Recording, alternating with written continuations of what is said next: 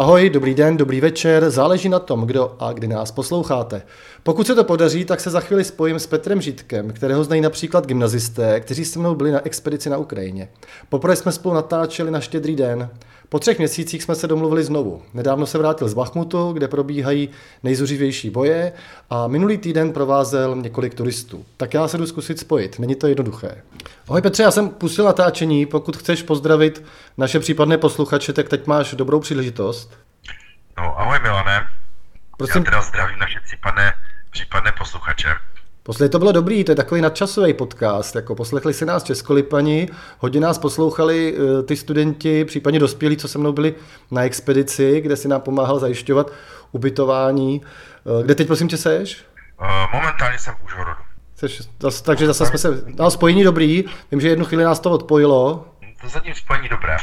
My jsme si volali na Vánoce, to vím, že byly hodně výpadky elektřiny, že jsme to komentovali. Jak, jak jste na tom teď? Uh, kdyby, to tak zůstalo stále, tak by to bylo ideální. A jak, jak... Na výpadky elektřiny nejsou, dokonce už svítí pouliční osvětlení, je to v pohodě. Výpadky elektřiny jsou ale stále tam dál na východě, když občas se stane, že prostě nějaká raketa trefí cíl a potom může být, byli jsme nedávno v Charkově a tam vlastně celý den neběžela elektrika, ne, nefungovaly telefony, netekla voda. Hmm. Já jsem tě sledoval na Facebooku, ty se zvrátil uh, od Bachmutu, tak jak to tam vypadá, jak to, jak, jak to vidíš ty, jako, byl jsi tam zase se CNN, nebo jak se tam dostal?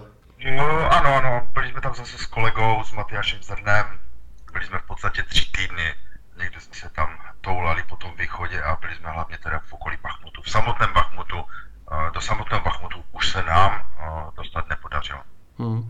A ty jsi zažil Bachmut ještě před válkou, byl jsi tam někdy? Ne, ne, ne. Já v podstatě do války pro mě Ukrajina byla, byla eh, ta pravoperežní, jak oni říkají, teda na, od Dněpru směrem na západ. Ten východ mě v podstatě nějak zvlášť nezajímal. Hmm. Ty, ty, ty se dostal k dělostřelcům, popisoval jsi to docela dramaticky. Můžeš, můžeš trošku zprostředkovat, jaký je to zážitek?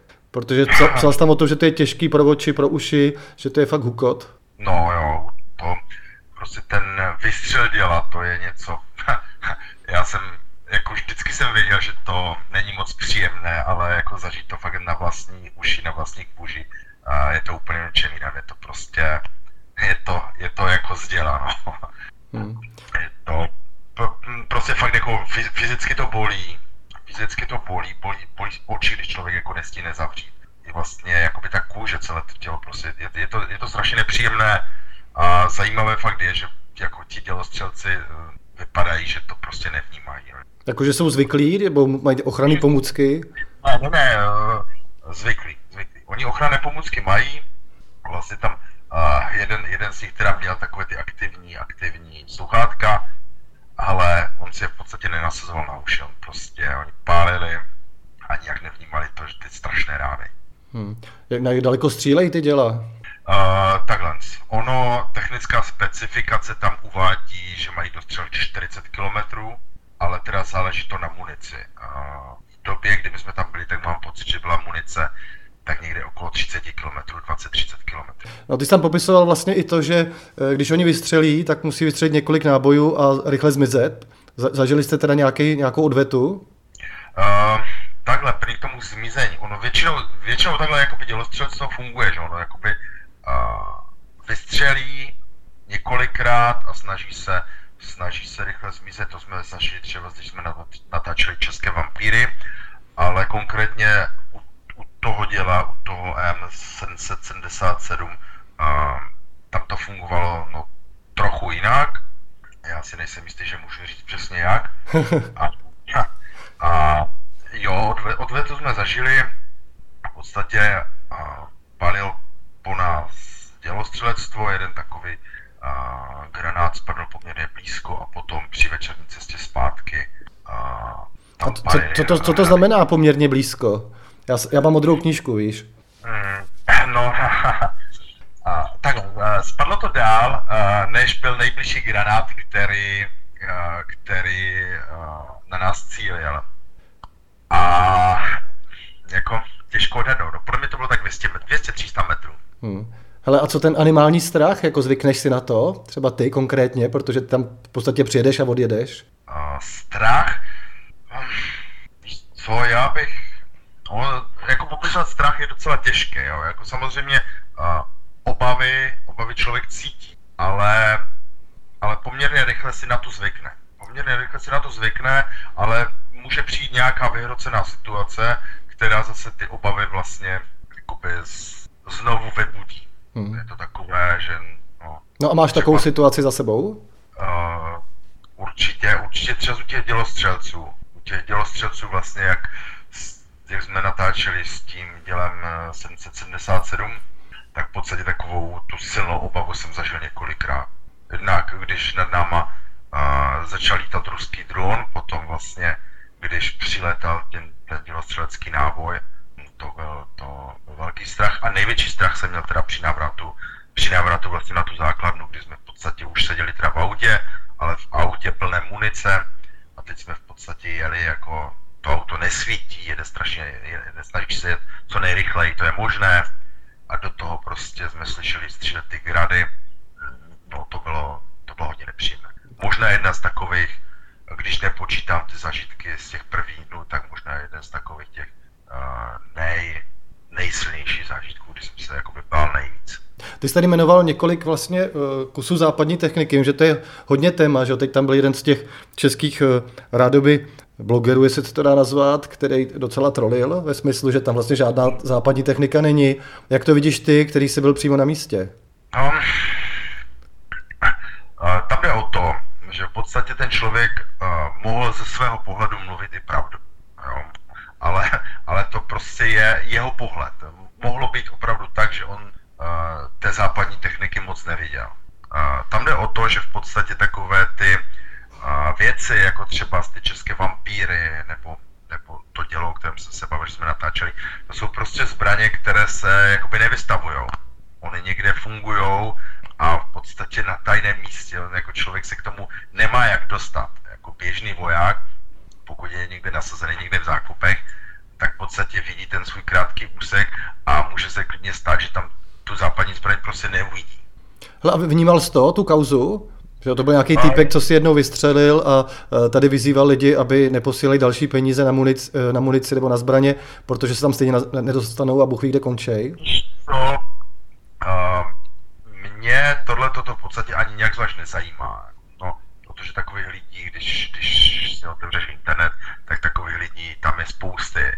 On byl výjimečný teda tím, že opravdu reálně na, na Ukrajině byl. A já si, já si i myslím, že nějaká snaha jakoby pomáhat té Ukrajině z jeho strany určitě tam byla. Ale jako v podstatě pro mě ta kauza začala být jakoby trošku zajímavější až ve chvíli, kdy tam začalo, až, to, až se to vyhrotilo a byly tam nějaké ty fyzické, fyzické fyzické kontakty s těma lidma, kteří jako by tady spí. Jo, fyzické kontakty dostal po papuli, že jo? Dostal po papuli, no, ale hmm. tak jako, podle mě to nebylo moc diplomatické. Si to natočit. Bohužel, no, a půjde dát, dát na internet, že jo. Hmm. Ale eh, a potkal ses, když tam byl někde s nějakými Čechy, s nějakými legionáři?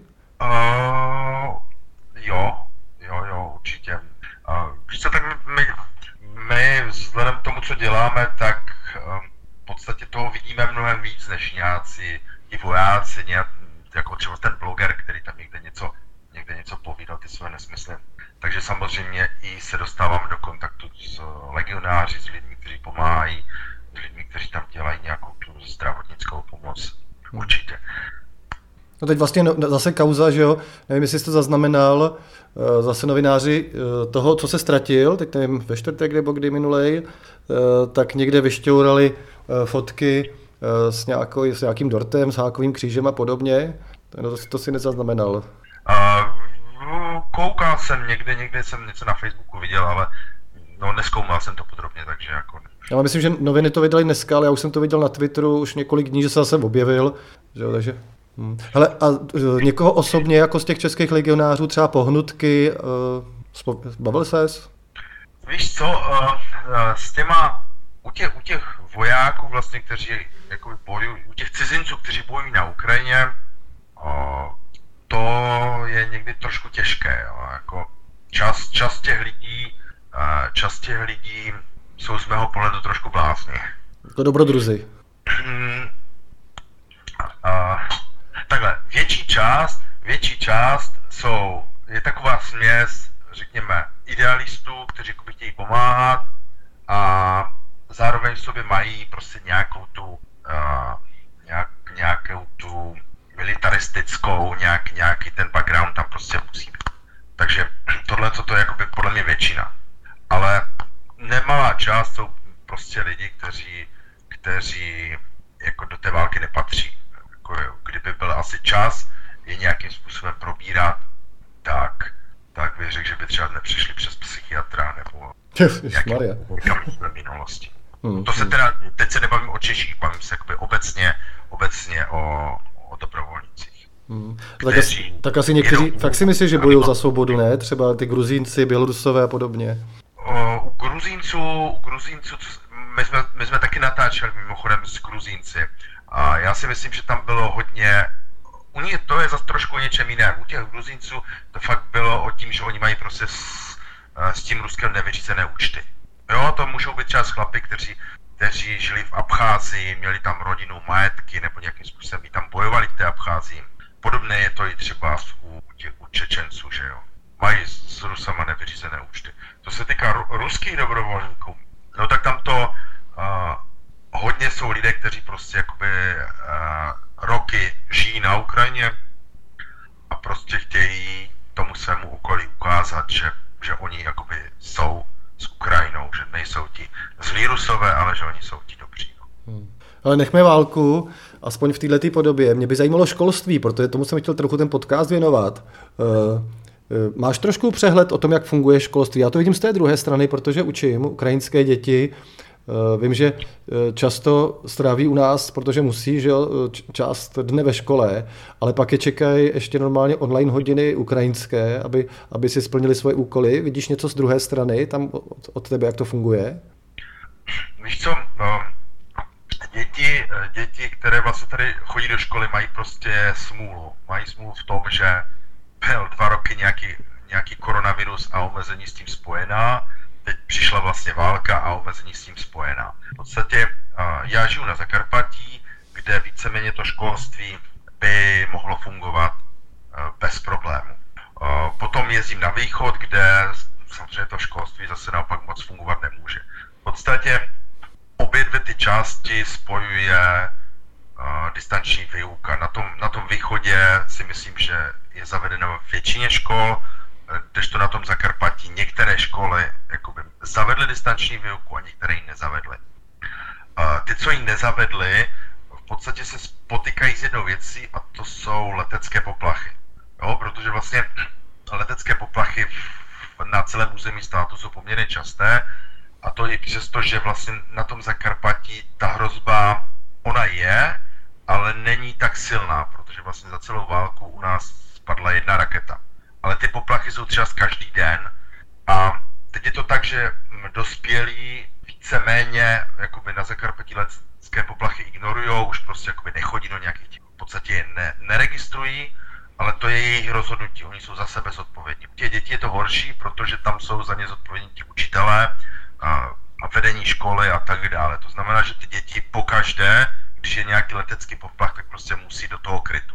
A to jakoby hodně narušuje tu, tu, tu výuku. No to asi stejný, jako když někdo zavolá do školy u nás, ne, že tam je bomba, tak je na rozhodnutí uh, ředitele vlastně na jeho zodpovědnosti, jestli vyžene děti ze školy, nechá školu prohledat policistou, a, nebo jestli nám to řekne se spožděním, hele, dneska zase někdo volal. No, je to, je to podobné, akorát, že prostě si představ, že někdo volá skoro každý den, že je tam ta bomba a potom ten ředitel, no, to jako tak moc nemůže ignorovat, že? protože to je je informace, která je daná, která je ověřitelná. No a maj, mají teda, maj, maj teda nařízení normálně klasicky učitelé, že prostě v okamžiku, kdy je poplach, tak musí prostě děti vzít do krytu.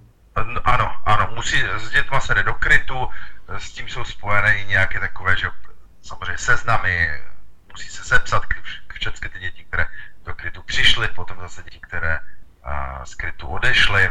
Vlastně podle toho se dá i docela poznat školy, protože vlastně a každá škola, aby mohla fungovat výuka, tak nemusí mít kryt. Ony ty školy kryty nemají, ale vlastně ty spodní okna bývají vždycky obložené nějakými pytly s pískem, takže no, většinou, když vidíš tady v Užhorodu budovu a ta je obložena pytly s pískem, tak jdem škol. Počkej, to znamená, že teda nemají klasický podzemní kryt, ale že prostě sejdou do těch spodních pater a zabalí... No, mají tam nějaký sklep, sklep, ale ten sklep nemá parametry hmm. klasického krytu, takže musí být nějakým způsobem jakoby vylepšený, víc Hmm. Jak, a ty, víš, jak to tam bylo skryty před válkou třeba? Já vím, že třeba v Rumunsku, když jsem byl ve škole, tak jako dneska už ne, ale ještě ty, co se stavili za Čaučeska, tak každá škola, i včetně Banátu, teda mě překvapilo, eh, musela mít protiatomový kryt. Víš co, ono takhle, um, kryty, vlastně v podstatě na Zakarpatí se kryty začaly intenzivně stavět už v době Československa, no, protože vlastně tady z, z jedné strany Maďaři, z druhé strany Poláky, Poláci, vlastně jeden nepřítel eh, větší než druhý, takže tady prostě ty kryty se stavěly v těch státních budovách. Potom přišel Sovětský svaz, který taky kryty stavěl, ale po rozpadu Sovětského svazu se, se na to víceméně no, zapomnělo, nebo se tak jako nějaká ta civilní obrana, tyhle ty věci. No to bude asi stejný jako u nás, že jo? Kde prostě moc neřešilo. Takže třeba ten kryt tam někde nějaký je, ale, ale není v tom stavu, aby mohl sloužit tomu svému účelu, nebo nebyl před válkou, nebo byl třeba z někomu pronajatý, prodaný a tak dále. No, natáčel jsi nějakou reportáž ve škole? Ve škole? Jo, jo, jo, dělali jsme, dělali jsme úplně z těch prvních dnů, kdy vlastně ještě šla bitva o Kyjev, tak tam, tedy se jakoby neučilo vůbec, vůbec nikde po Ukrajině se neučilo. A tam vlastně v tom, v tom Kijevu, na které dopadaly ty bomby a bylo slyšet jako fakt, prostě ty si chodil po městě a výbuch jeden za druhým a tam v té místní části se prostě domluvili, domluvili učitelky, vzali se, vzali pár dětí a prováděli prostě výuku, přestože jakoby nemusela být. Hmm. A na, na jaký úrovni je ta distanční výuka, tušíš? Já to mám zprostředkovaný vlastně od těch, od těch našich žáků, ale jestli to vidíš z té tvojí strany. Víceméně takhle. Já bych distanční výuku rozdělil na dvě části. Jednak taková ta klasická školní a potom komerční. Ta školní záleží určitě na učiteli. Fakt jsem třeba viděl učitele, který opravdu je nějaký vesnický, přitom vesnický učitel, který na zahradě si udělal takové jakoby hřiště, webkameru a fakt jako dětem jakoby předcvičuje. Každou tu hodinu prostě jim se s nima je v kontaktu a nějakým způsobem před nima cvičí. Hmm. To je, ale takových si myslím, že je méně. Myslím si, že většina lidí fakt, fakt už přišla na to, že těm lidem, že těm dětem v podstatě napíšou, jaké video si mají zkouknout. Jo, takže podobný, jako to bylo u nás za covidu, jo? Prostě úroveň, no. úroveň možnosti, snahy. Spoustu online nástrojů se uh, začalo být na webu, různé, no, určitě to asi znáš líp. Hele, mě to zajímá to, to komerční, jak se začalo o tom komerční. Já vím, eh, že jsem Ukrajinu, že já jsem byl asi osmkrát, vnímal jako eh, takový ten nejsvobodnější kapitalismus, co existuje, že se každý snažil najít nějakou díru na trhu. A tak mě docela zaujalo, jak to myslel s, s, tím, s tím komerčním učením. Víš co, Aha. ono vlastně to sahá do doby koronaviru. V podstatě jsou profese, které koronavirus a, ovlivnil negativně. To je například má profese turistického průvodce, kde já jakoby těch klientů, klientů moc nemám. Potom je profese učitele a to je profese, která díky koronaviru začala skvétat, protože, nebo aspoň tady na Ukrajině samozřejmě, protože v podstatě ta distanční výuka, no, ať se učitel sla, snaží sebe víc, tak prostě je méně kvalitní a spoustu dětí prostě jakoby nezvládá se naučit to, co by se naučit mělo. No a, a díky tomu samozřejmě vznikla nějaká poptávka a učitele na to zareagovali nabídku. To znamená a, nějaké takové to privátní, privátní doučování. Hmm. Ale když, když jsme to... A to se děla, dalo dělat buď distančně, nebo samozřejmě spoustu učitelů si prostě pronajalo nějaké ty kanceláře a v podstatě no, šli na půl na, na volnou. Ale nějaký další segment takový v úzovkách kapitalistický který vlastně během té války rozkvetl? Jako nějaké nové podnikání. Hmm, já si pamatuju prostě třeba, když jsem byl v Oděse, že jo, jak, jak letěly ty šampaň a uh, já nevím, na Zakarpatí mě zaujaly eh, ty, ty raci, že jo, jak třeba frčeli, jak se snažili eh, ty restaurace prostě nabídnout těm turistům takový ty tradiční prkínka, všecko, všecko možný, že jo, business, business eh, na Zakarpatí mě úplně fascinoval, že jo, ty čokoládovny, ty, ty malý pivovary, jak tam vznikaly. Jestli teď tady za ty války nějaký segment podnikání, který tě zaujal, že vznikl jako nově? No, trošku jsi mě tím zaskočil sam, samozřejmě obchod, e-shopy se přizpůsobily poptávce, jo, protože vlastně dneska je tady a, spousta lidí v uniformě a ti lidi, dalo by se říct, že prostě mají nějaké peníze, to znamená, že si jakoby můžou dovolit utrácet a zároveň ten stát jim třeba jakoby nedává takovou výbavu, jakou oni by si představovali, to znamená, že logicky prostě stoupla nabídka, co se týká uniform, těch různých no prostě věci, které jsou potřebné, které potřebují vojáci v zákopech. Jako to, v tomhle to je obrovský boom. A, ale tak to mi připadá opečeně. Co mě třeba zaujalo, když, když otázka zněla tímhle tím směrem, vlastně uh, z východu země se přesílilo uh, spoustu lidí, jakoby utíká na západ, jako jednak i k vám, uh, do Evropské unie, ale hodně lidí zůstalo tady těch bezpečnějších oblastech Ukrajiny. A vlastně i na tom, na tom už rodu to jde strašně vidět, kolik vlastně s koronavirem spoustu třeba z restaurací zaniklo. A teď naopak, kde vidíš, že ti lidé, kteří jakoby utekli z toho východu, se snaží nějakým způsobem uchytit.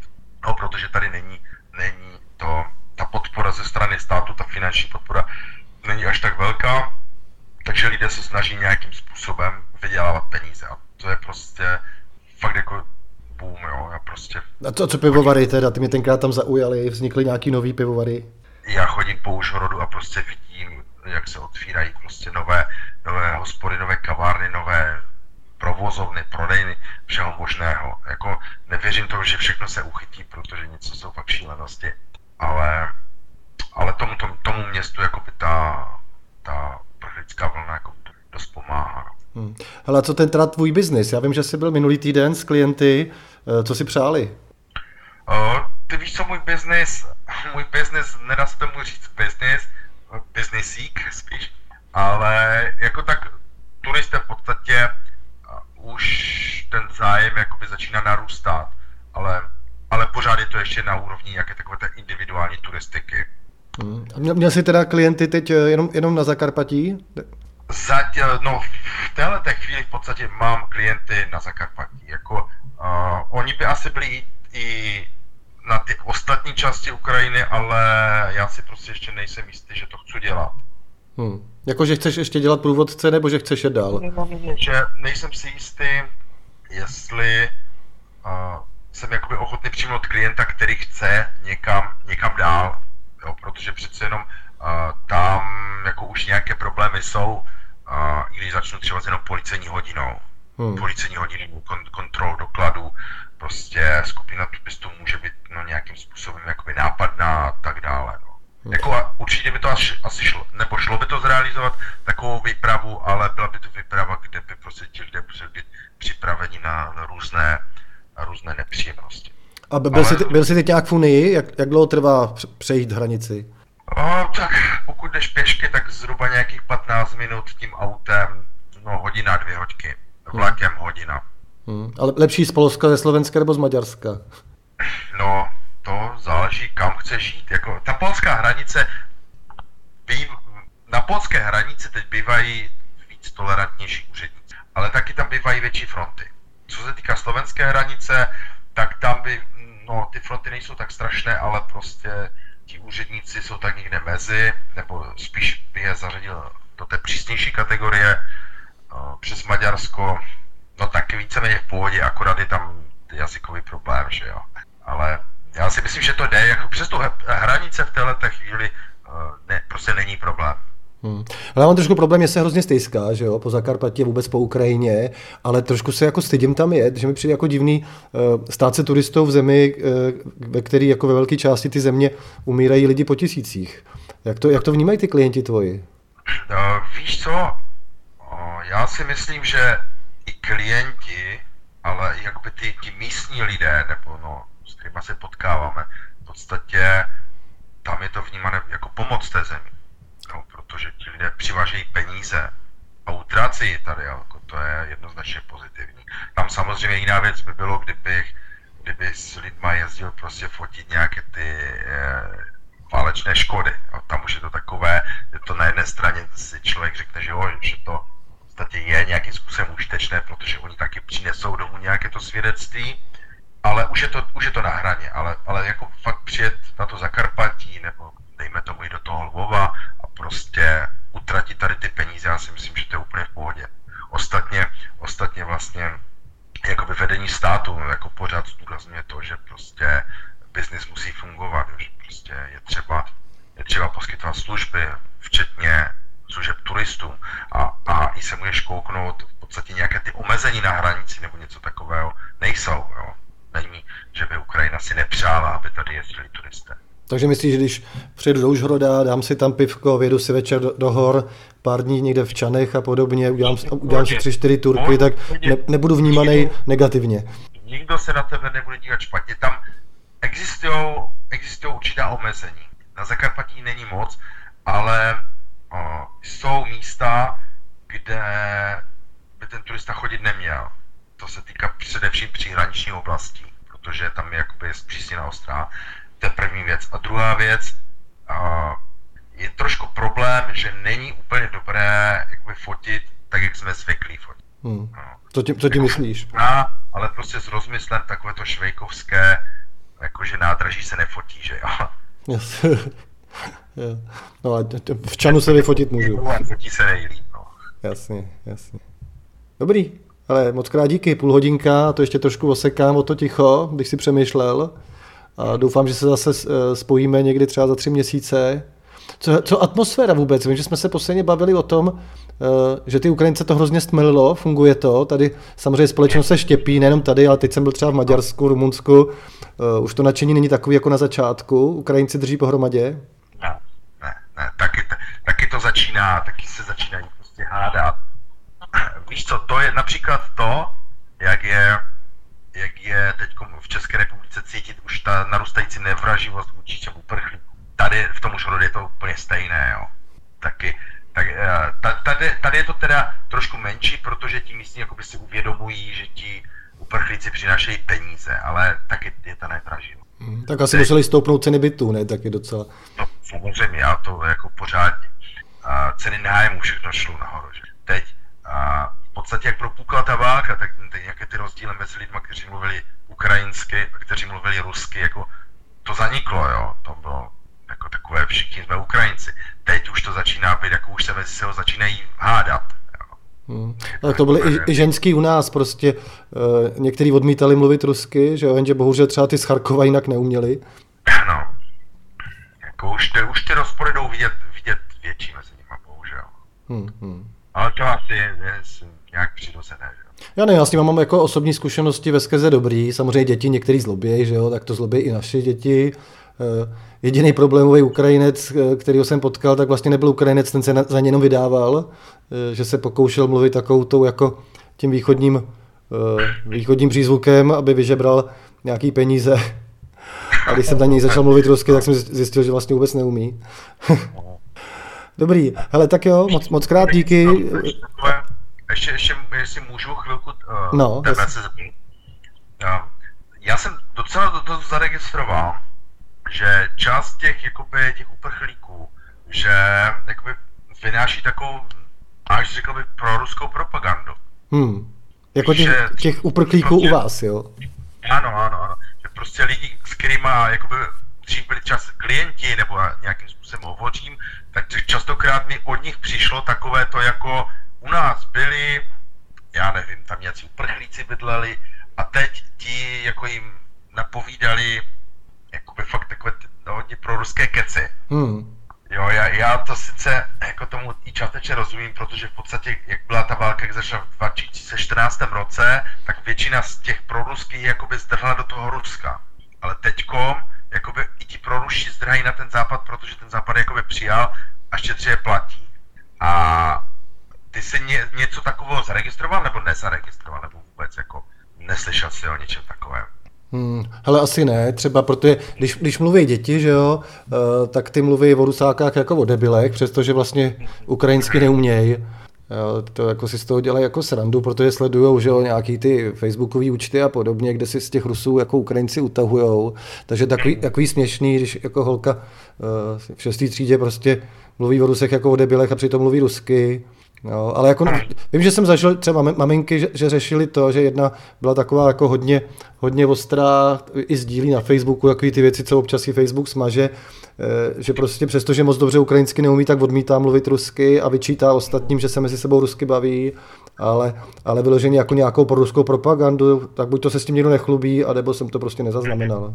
Mm-hmm právě, že docela to kam se dostalo. No. To spíš myslím, jestli ty tvoji klienti, co tam jezdí ty turisti, víš, jako jestli, protože uh, někteří lidi opravdu jsou jakoby uh, nekritický, přijímají všecko, víš, a občas člověk zírá a nedá se jim jako vy, uh, vysvětlit, aby zapojili mozek a tak dál, no.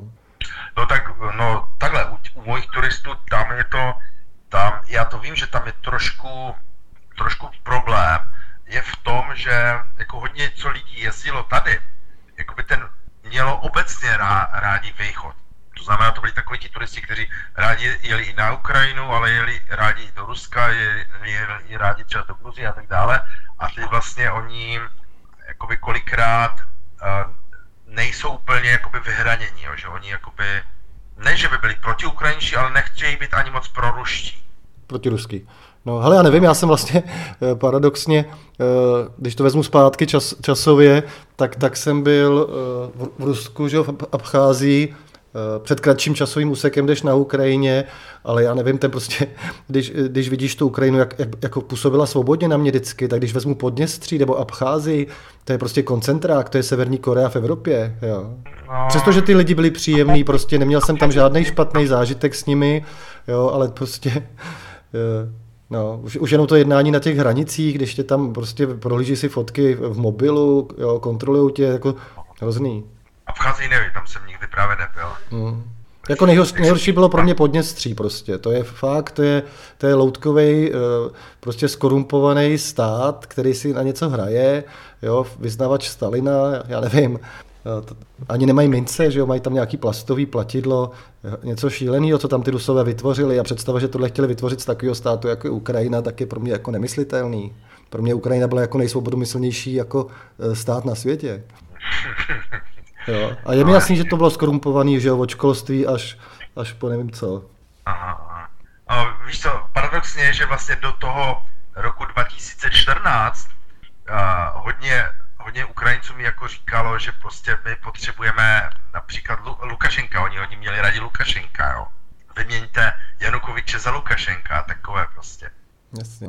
Jo, protože jasně, on to vlastně to Bělorusko, ten řád a takové to prostě spoustu lidí, když je jakoby v tom bordílku, tak si neuvědomuje, že ten bordílek jako sice je bordílek, ale že jakoby přináší určitou svobodu, jo, že vlastně. Tak Bělorusko bylo uklizený, to stačí přejet hranice, že jo?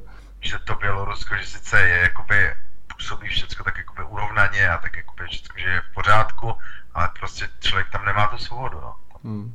Ale tak to za- zapíchnem, jo, nevím, jestli to do poslouchání do až sem. tak, ta... Ty to nahráváš až no, sem? to jsem pořád nahrával, no, to, to přijde zajímavý. Ale bude to, to bude nej, nejsledovanější pasáž a tam vždycky vidím, co lidi přeskakují a kde se zaseknou. Hele, tak já teda se rozloučím s posluchači. Můžeme ještě pokecat. Takže milí posluchači, pokud jste doposlouchali až sem, tak eh, to už bylo skoro soukromí, ale budu rád, když, když tady ještě budete s námi. Tak, to je fajn. No.